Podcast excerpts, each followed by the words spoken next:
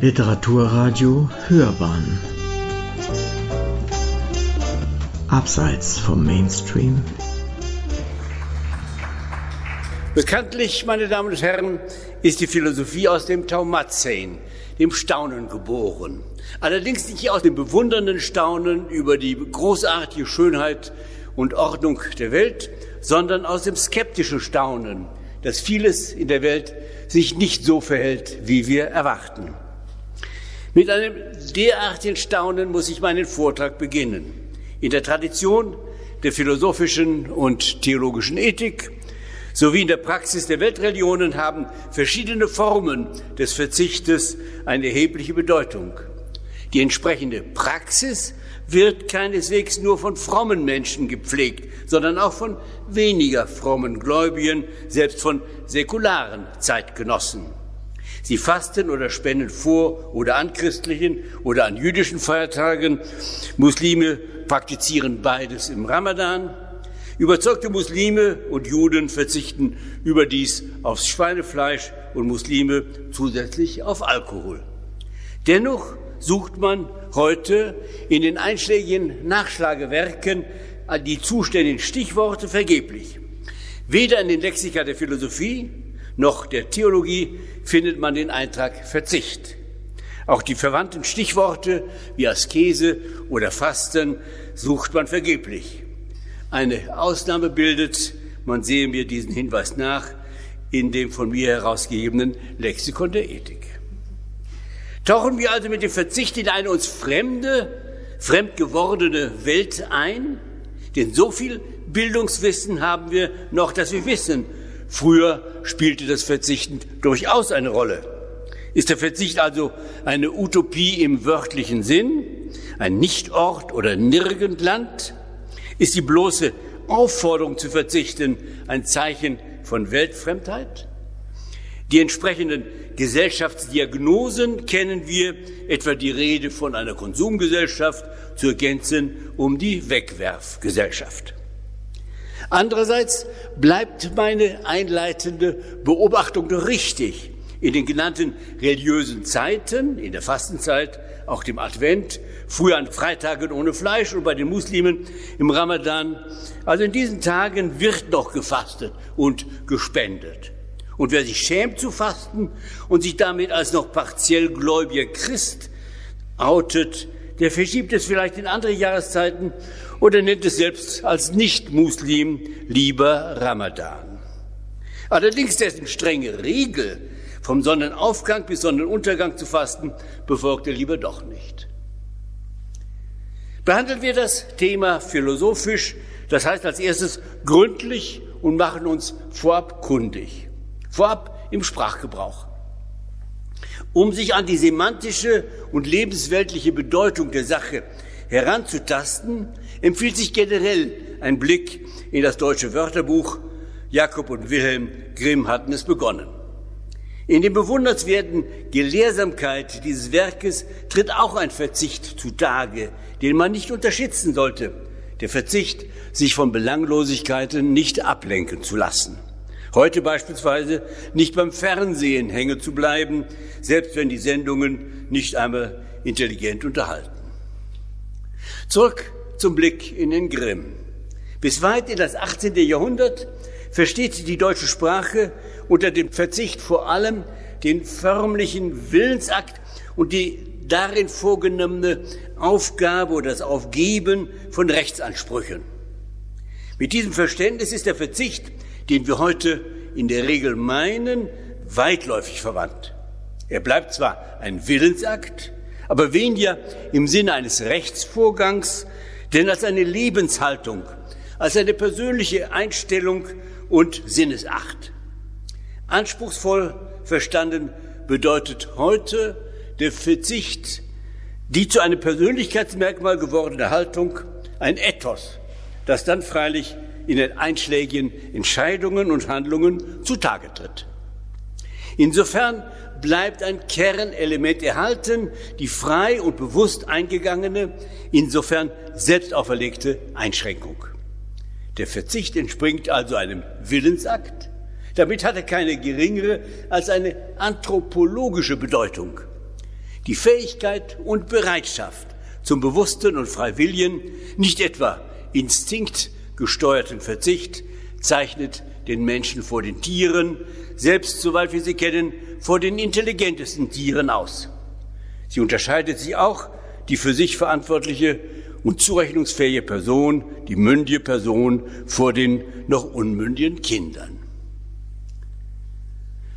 Wie in fast allen Bereichen unseres Kulturlebens findet sie auch für dieses Thema eine entscheidende Wurzel in der griechischen Antike, verbunden freilich mit bemerkenswerten Besonderheiten. Dazu gehört die folgende Beobachtung. Wer heute den Ausdruck der Askese hört, denkt spontan an eine Selbsteinschränkung, die zu harter Selbstzucht gesteigert wird. Er denkt insbesondere an eine mitleidslose Zügelung der sinnlichen Begierden, der Leidenschaften, des Essens und Trinkens und der Sexualität. Wörtlich bedeutet der Ausdruck aber jenes Üben und Einüben, das nicht einem verringerten, sondern einem gesteigerten Menschsein dient. Diese Askese ist das unverzichtbare Element einer Philosophie, die sich als Savoir-vivre, als Lebenskunst versteht. Sie zielt auf ein zur Meisterschaft gesteigertes Können, bei dem äh, die Askese eben nicht, wie wir häufig unter Savoir-vivre verstehen, zu einem bloßen Genießen sich verflacht. Die Askese ist der Eudaimonie, dem guten und gelungenen Leben, dem Glück im Sinne von Glückseligkeit verpflichtet. Der wortmächtige Moralkritiker, aber auch Altphilologe und Pfarrerssohn Friedrich Nietzsche bringt es auf den Punkt. Viele halten Nietzsche für einen Nihilisten, der alle Werte ablehnt. Tatsächlich nimmt er eine Umwertung aller Werte vor. Dabei erhalten oft dieselben Werte eine neue Wertgrundlage. Sie besteht in einer Person, die uns durchaus willkommen sein sollte, in einem selbstverantwortlichen, souveränen Individuum. In Bezug auf die Askese bedeutet die Umwertung, wie Nietzsche schreibt, dass die drei großen Prunkworte Armut, Demut, Keuschheit bei allen großen schöpferischen Geistern zwar einer mutwilligen Sinnlichkeit Zügel anlegen, dies geschieht aber, fährt er in der Genealogie zur Moral fort, in ihrer dritten Abhandlung, was bedeuten asketische Ideale, nicht um der Zügelung selbst willen, diese Askese ist kein Selbstzweck, sondern steht in Diensten, beispielsweise im Dienst der Geistigkeit oder der Gelehrsamkeit oder der Musik und Literatur und so weiter. Jedenfalls soll einem gewissen Lebensideal zur Dominanz verholfen werden. Kehren wir zu den Griechen zurück. Eine Wurzel des Verzichtsdenkens finden wir in ihren Überlegungen zur Sophrosyne.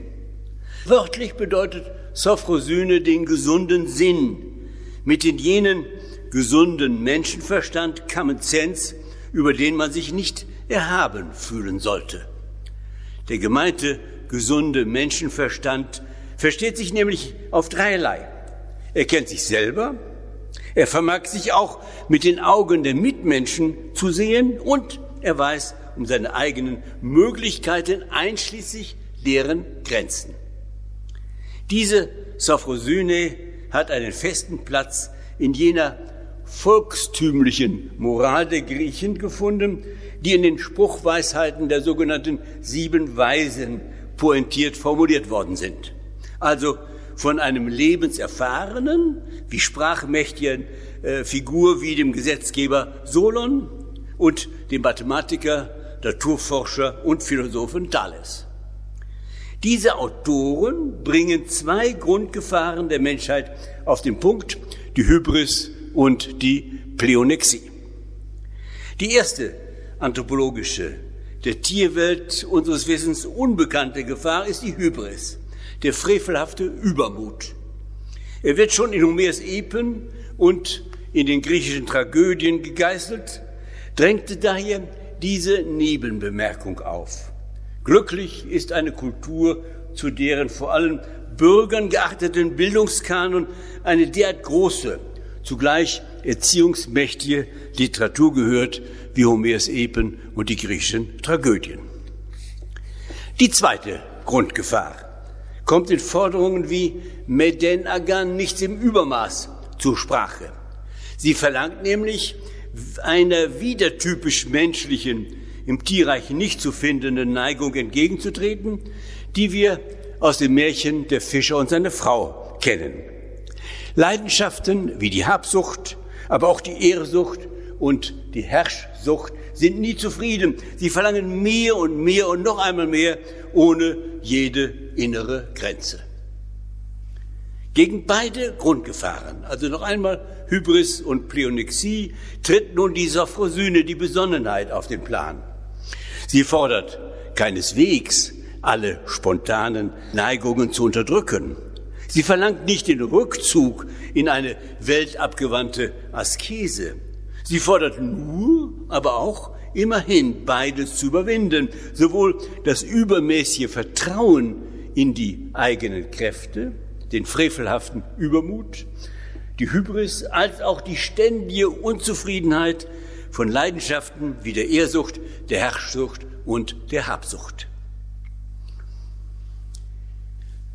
Eine der gedankenreichsten, deshalb zu Recht wirkungsmächtigsten Texte des abendländischen Geistes ist Platons Dialog Politeia oder der Staat. Hier sieht der erste Kirchenlehrer meines Metiers, der Philosophie, für die Besonnenheit zwei Anwendungsbereiche. Außer einzelnen Bürgern auch deren Gemeinwesen, die Polis.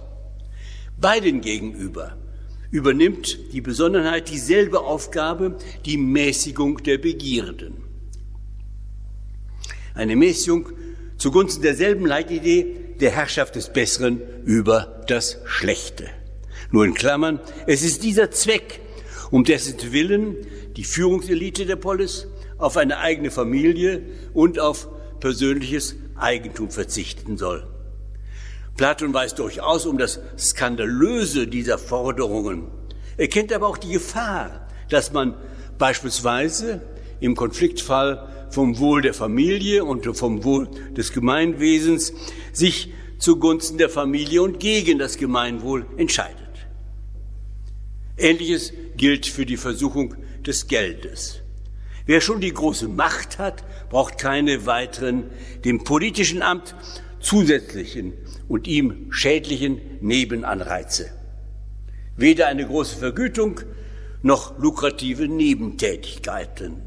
Und auch nicht, dass man nach dem Ausscheiden aus seinem politischen Amt eine hochdotierte Lobbytätigkeit übernimmt. Dazu braucht es eigentlich nicht einmal spezielle Compliance-Regeln. Eine zur Idee des ehrbaren Kaufmanns, analoge Idee des ehrbaren Politikers, sollte genügen. Punkt. Der zweite große Kirchenlehrer der Philosophie, Aristoteles, konzentriert sich bei der Besonnenheit zwar wieder auf die persönliche Seite. Diese ist bei ihm aber ein Teil des Bios politikos, des moralisch-politischen Lebens. Sie hat daher auch eine politische Bedeutung. Gemeinwesen, deren Bürger hinsichtlich Lust und Unlust das rechte Maß finden, deren Bürger also in Bezug auf die sinnlichen Freuden des Essens und Trinkens und der Sexualität, auch in Bezug auf die emotionale Seite, den Zorn, sich weder dem zu viel der Zügellosigkeit noch einem zu wenig der Gefühlslosigkeit hingeben. Derartige von besonnenen Bürgern getragene Gemeinwesen bleiben stabil und können darüber hinaus wirtschaftlich, gesellschaftlich, politisch, nicht zuletzt wissenschaftlich und kulturell aufblühen. Weil es weder ein zu viel noch ein zu wenig geben darf, spricht Aristoteles vom Meson, von einem mittleren oder einer Mitte. Diese darf man aber nicht quantitativ verstehen. Gemeint ist vielmehr eine Vortrefflichkeit, eben eine Tugend, die die Welt der sinnlichen und emotionalen Antriebskräfte, sagt Aristoteles, nach Maßgabe der Vernunft und dessen gestaltet, was sich gehört. Das Moment des Verzichts, das dabei praktiziert wird, besteht nicht in einer Einschränkung der Gefühlswelt oder sogar deren Unterdrückung.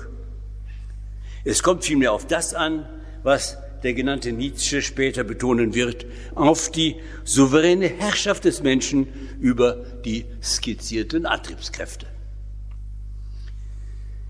Ein jüngerer Zeitgenosse von Platon und älterer von Aristoteles ist der Kyniker Diogenes von Sinope.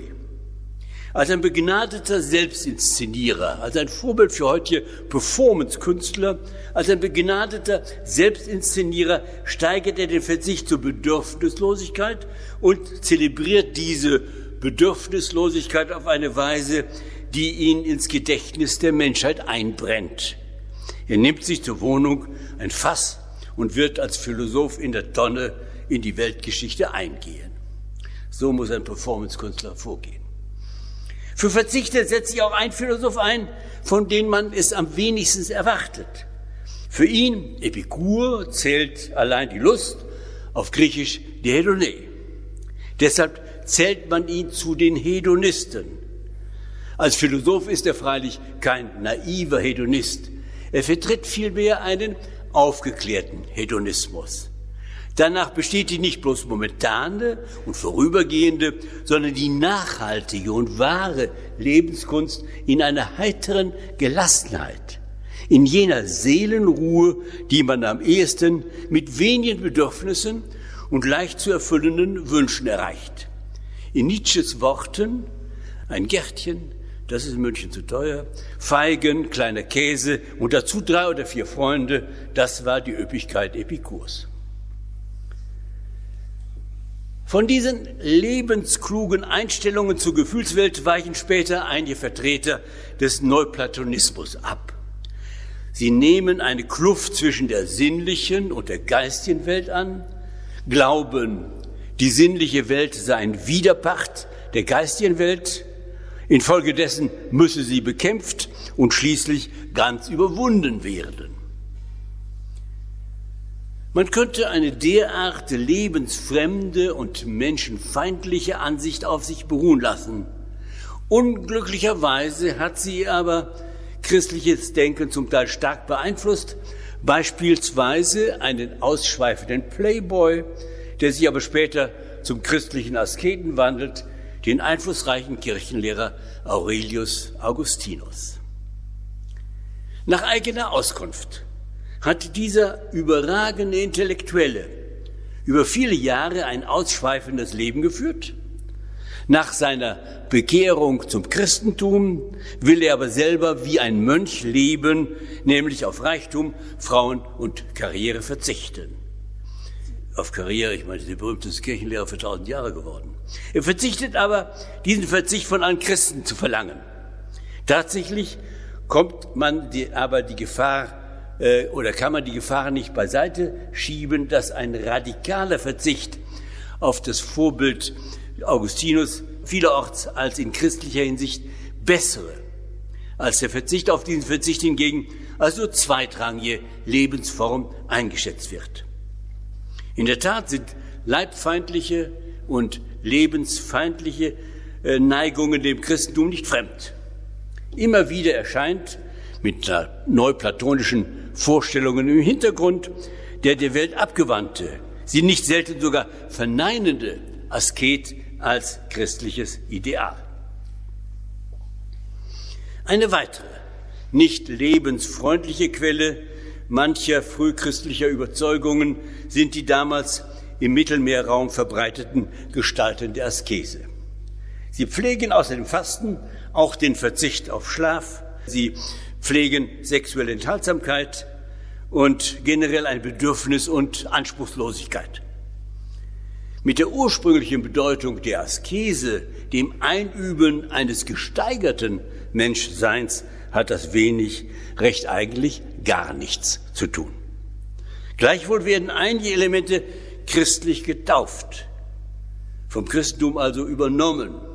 Ein Beispiel Das Muster eines Mönchslebens, das Zölibat, ist bekanntlich zum fast Alleinstellungsmerkmal der katholischen Priester geworden, auch wenn sie keine Ordensleute sind. Und vielerorts gilt das zölibatäre Leben als dem, also vielerorts in christlichen Kreisen, gilt das zölibatäre Leben als dem Ehe- und Familienleben äh, geistlich überlegen. Bei der zweiten Hauptquelle des Christentums sieht es anders aus. Das Alte Testament ist reich an Texten zu Sinnenfreunden. Das Judentum kennt kein Zölibat, insbesondere kein Pflichtzölibat.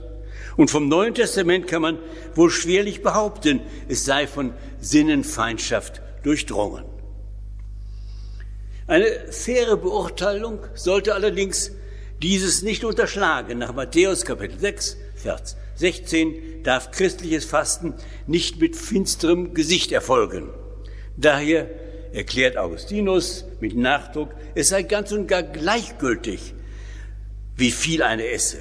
Entscheidend sei allein, mit welcher Leichtigkeit und Heiterkeit des Herzens dies geschehe, wenn, und er verzichte, wenn nicht die Not etwas anderes verlangt.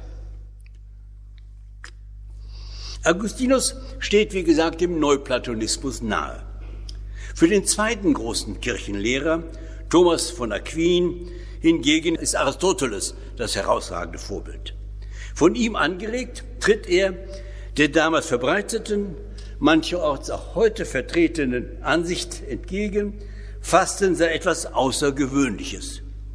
Bei Fasten dränge sich die Vorstellung eines Asketen, vielleicht auch die eines Heiligen auf. Tatsächlich sei es nicht einmal eine wahrhaft religiöse Praxis, denn es werde von der Lex Naturae, dem natürlichen Sittengesetz, geboten. Es gründe also in einem allgemeinmenschlichen Sollen. Deshalb leuchtet eine Tugend wie die Besonnenheit, von Thomas Temperantia Maß genannt, einem religionsunabhängigen, einem rein säkularen Denken durchaus ein.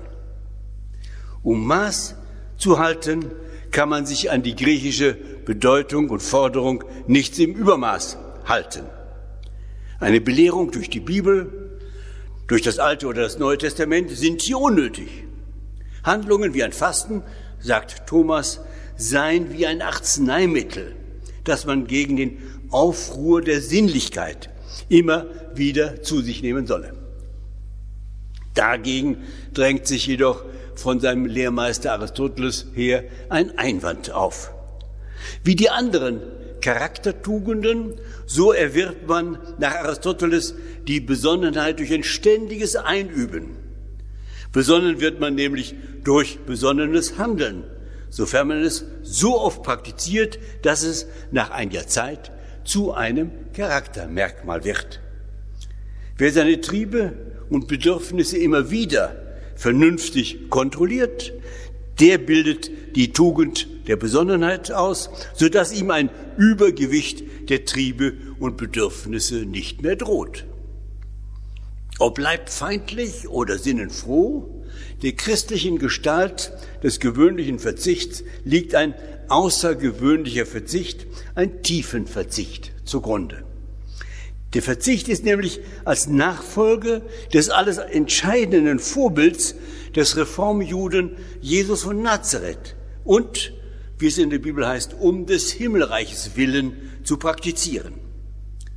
Aus diesem Grund braucht es in sachlicher Hinsicht vorab einen tiefer reichenden Verzicht. Ohne Zweifel ist es ehrenwert, dass christliche Organisationen sich in Caritas und anderen Formen der Nächstenliebe engagieren. Allerdings gibt es dafür längst auch andere Motivationen, beispielsweise das dritte Prinzip der nachdrücklich antikirchlichen französischen Revolution, die Fraternité, die Brüderlichkeit. Und in anderen Kreisen herrscht die geschlechtsneutrale Bezeichnung, die Solidarität. Spezifisch christlich wird es erst, wenn man eine Forderung ernst nimmt, die in unseren längst säkularen Gesellschaften als rundum utopisch erscheint. Wer mir nachfolgen will, der verleugne sich selbst, nehme sein Kreuz auf sich und folge mir nach. Mir, dem Reformjuden Jesus. Wie man diese Forderung des Näheren zu leben hat, diese Fragen müssen nicht Philosophen, sondern christliche Theologen behandeln. Als Philosoph kann ich mich aber kundig machen, welche Forderungen die großen christlichen Kirchenlehrer gezogen haben. Sie bestehen in einer nachhaltigen Entmachtung der weltlichen Tugenden. Sie bleiben zwar, die Tugenden, so darf man vermuten, wichtig, gewiss, sie verlieren aber ihr Eigenrecht. Die weltlichen Tugenden suchen den Lebenssinn, die Glückseligkeit, auf Griechisch die Eudaimonia, auf Latein die Beatitudo, in diesem dann irdisch genannten Leben. Vom wahrhaft christlichen Standpunkt, dem des Himmelreiches, sinken sie jedoch zu Voraussetzungen, wenn es sie denn überhaupt braucht, zu Voraussetzungen des eigentlichen Glücks herab. Für diese werden nämlich drei neuartige Tugenden eingeführt. Und sie, nicht die bisherigen weltlichen Tugenden, gelten als glücksentscheidend. Und der für eine säkulare Gesellschaft zutiefst provokative Charakter liegt darin, dass es genau genommen nur noch auf sie, die religiösen bzw. theologischen Tugenden, ankommt. Es sind die Tugenden des Glaubens, der Fides, der Hoffnung, des Spes und der Liebe, der Caritas. Aber in einem von der Organisation der Caritas grundverschiedenen Sinn. Mit Hilfe des Glaubens befreit man sich vom Verhaftetsein an das Irdische und für den Gedanken eines jenseitigen, nicht mehr äh, zugänglichen Leben. Die Liebe zielt auf das, worauf es letztlich ankommt, auf die im Jenseits mögliche Schau Gottes. Und die Hoffnung lässt erwarten, dieser Schau einmal tatsächlich teilhaftig zu werden. Die Provokation dieser neuartigen Tugenden, das sollte man nicht unterschlagen, auch nicht kleinreden, ist enorm. Die christlichen Tugenden drohen den weltlichen, heidnischen Tugenden, wie schon gesagt, ihr Eigenrecht zu nehmen. Die Temperantia beispielsweise, das Maß, muss auf den Anteil des eigenen Willens verzichten, der in Konkurrenz zum Glauben, nämlich zum Abfall von Gott führen kann. Ähnliches gilt für die Liebe und für die Hoffnung. Wer Gott nicht liebt oder auf die Schau Gottes nicht mehr hofft, der handelt seinem Verlangen nach dem wahren Glück, so diese christliche Interpretation, zuwider. Thomas jedoch, obwohl ein Dominikanermönch, der ganz den Wissenschaften der Philosophie und Theologie sein Leben widmet. Und der hat in seinen Jahren, er ist Anfang fünfzig schon gestorben, ein Riesenwerk hinterlassen. Thomas von Aquin ist lebenserfahren und lebensoffen genug, bei den weltlichen Tugenden ihren Eigenwert zu betonen. Bei der Temperantia blickt er weniger auf die negative Seite, den Verzicht, als auf die positive Funktion. Wer in der Welt der Sinnlichkeit Maß hält, wer die Freuden des Essens und Trinkens und der Sexualität genießt, denn sie dienen letztlich den beiden natürlichen Lebenszwecken des Menschen, der Selbsterhaltung und der Achterhaltung. Wer dabei jedoch das Maß verliert, der erfährt bei einem zu viel eine Abstumpfung und sinkt bei einem zu wenig auf ein gefühlsarmes Wesen herab.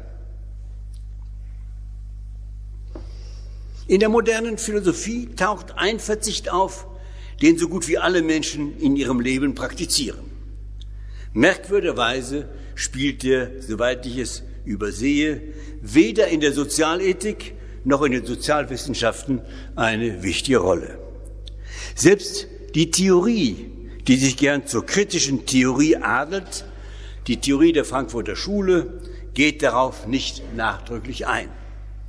Das mag erstaunen, da dieser Gedanke, den ich Ihnen gleich vorstelle, einen geistigen Vorfahren hat, den diese Schule, Georg Wilhelm Friedrich Hegel, doch mindestens schätzt.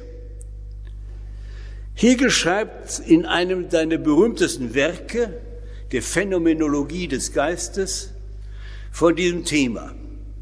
Dort steht es nicht an entlegener Stelle, sondern in dem prominenten Herrschafts- Knechtschaftskapitel.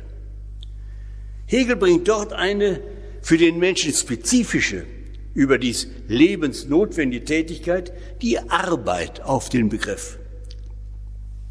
Wer arbeitet, sagt Hegel, setzt sich mit der Natur oder mit seinen Mitmenschen auseinander. Insofern verzichtet er auf den unmittelbaren Genuss der Früchte seiner Arbeit.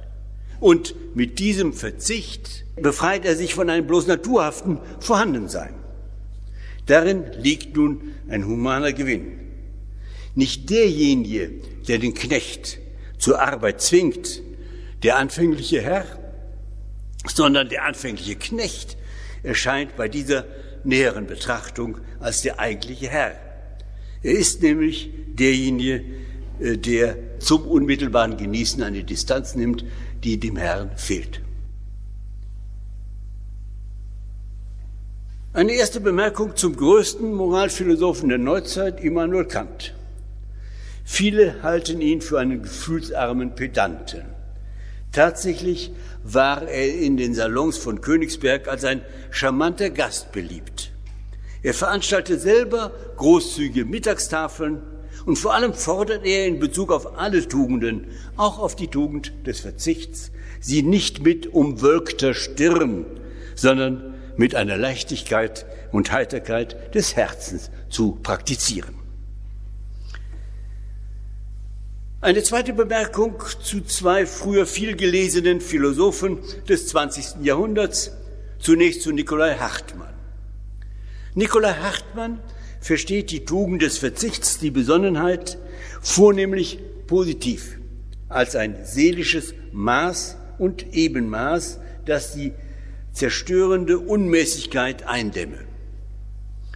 Weil Nikolai Hartmann die Affekte als die Wurzel des emotionalen Lebens und der seelischen Kraft einschätzt, hält er die Forderung, die Affekte auszurotten, für naturwidrig. Dem habe übrigens eine christliche Ansicht Vorschub geleistet, die Ansicht von der wurzelhaften Sündhaftigkeit der menschlichen Natur, also der Gedanke der Erbsünde. Beim Heiden Aristoteles schätzt Hartmann, dass er, ich zitiere wieder, die Steigerung der Genussfähigkeit im Sinne des ethischen guten Geschmacks, der Sapientia, die wir auch gelegentlich mit Weisheit übersetzen, diese Sapientia ausbildet. Offensichtlich lässt sich hier ein Ethos des Verzichts schwerlich anschließen. Für Josef Pieper, den anderen, übrigens dezidiert christlichen Philosophen des zwanzigsten Jahrhunderts, finden wir dagegen oder bei ihm finden wir respektable Gründe für ein Fasten. Bei dem noch nicht zur Vollkommenheit gereiften, beim gewöhnlichen Menschen sei die innere Ordnung der sinnlichen Antriebskräfte gefährdet. Pieper meint ein Erziehungsmittel und zählt dazu etwas sich kosten lassen, um eine sich selbst besitzende, freie sittliche Person zu werden, müsse man, erlauben Sie mir diese Bemerkung, wenn man Frauenzeitschriften anschaut, so findet man dort immer wieder Diät oder andere Fastenkuren, also auf diese Dinge wie Diät und Fastenkuren sich einlassen. Dass sie immer wieder beschrieben werden, bedeutet allerdings auch, was Josef Piepers Ansicht bestätigen würde, dass dieses Arzneimittel entweder nicht hilft oder einen utopischen Charakter hat, denn sie werden gar nicht oder nicht hinreichend erfolgreich praktiziert. Vielleicht sind heute, ich komme zum Schluss, vielleicht sind heute ganz andere Arten von Verzicht aktuell. Die Gründe hängen ohne Zweifel nicht mit der Frage zusammen, die ich heute in den Mittelpunkt gestellt habe: Wie kann der Mensch den beiden Grundgefahren, dem frevelhaften Übermut und dem Nimmersatz zum Trotz, wie kann er trotz Ehrgier, Habgier und Herrschgier versuchen, eine moralisch rechtschaffene Person zu sein? Vermutlich könnte es aber ausreichen, unsere Rechtschaffenheit auf Lebensbereiche zu erweitern, die Nikolai Hartmann, Josef Pieper und andere Philosophen noch nicht in den Blick genommen haben. Die Bereiche sind allseits bekannt und werden vielstimmig diskutiert, deshalb genügt es für diesen Vortrag, sie zu benennen. Es sind Themen, die nicht nur uns Einzelmenschen, sondern unsere Gesellschaften und Gemeinschaften betreffen. Die facettenreiche und tiefgreifende Überbeanspruchung der Natur, verstärkt durch die immer noch wachsende Weltbevölkerung, ferner die immer tiefer reichenden Eingriffe in das menschliche Erbgut und in den natürlichen Sterbeprozess, weiterhin die Eingriffe in das Privatleben, die wir teils mitverantworten, teils hinter unserem Rücken stattfinden lassen. Ich meine die Welt äh, der sozialen Medien und Informationstechnologie. Schließlich dürfen wir die Probleme nicht übersehen, obwohl wir sie in vielen gesellschaftlichen Debatten lieber verdrängen. Die zahllosen autoritär regierten Staaten und die zahllosen Kriege und Bürgerkriege in beinahe aller Welt. Für diesen Vortrag bleibe ich aber bei einer vornehmlich personalen Betrachtung. Vermutlich kennen Sie den Titel eines Buches von G B McKinnon. Der Tag, an dem wir aufhören zu shoppen, wie ein Ende der Konsumkultur uns selbst und die Welt rettet. Die Frage, ob die Welt dieser Haltung entspringt, tatsächlich lebenswert ist, lasse ich mal dahingestellt. Auch die Frage, wem von uns die radikale Umstellung leichter fällt, den Männern oder den Frauen, den Jungen oder den Älteren, denn die Gegenstände des Shoppens bestehen ja nicht nur aus Kleidung. Stattdessen ziehe ich eine Bilanz entlang meines Titelbegriffs. Will die moderne Zivilisation trotz der angedeuteten Probleme menschenwürdig überleben, muss sie die in ihr schlummernden Kräfte von Hochmut und Übermut und von Niezufriedenheit eindämmen, besser noch beherrschen. Und sie darf diese Aufgabe nicht für eine lebensfremde Utopie halten. Sie muss sie als eine realistische Vision einschätzen. Die dafür nötigen Hilfsmittel liegen auf der Hand. Wir benötigen ein enormes Maß sowohl an persönlichen als auch an einer wirtschaftlichen, gesellschaftspolitischen, nicht zuletzt an einer global wirksamen Besonderheit. Hat dir die Sendung gefallen? Literatur pur, ja, das sind wir. Natürlich auch als Podcast. Hier kannst du unsere Podcasts hören. Anchor, Spotify, Apple Podcasts, iTunes, Google Podcasts, radio punkt de und viele andere mehr.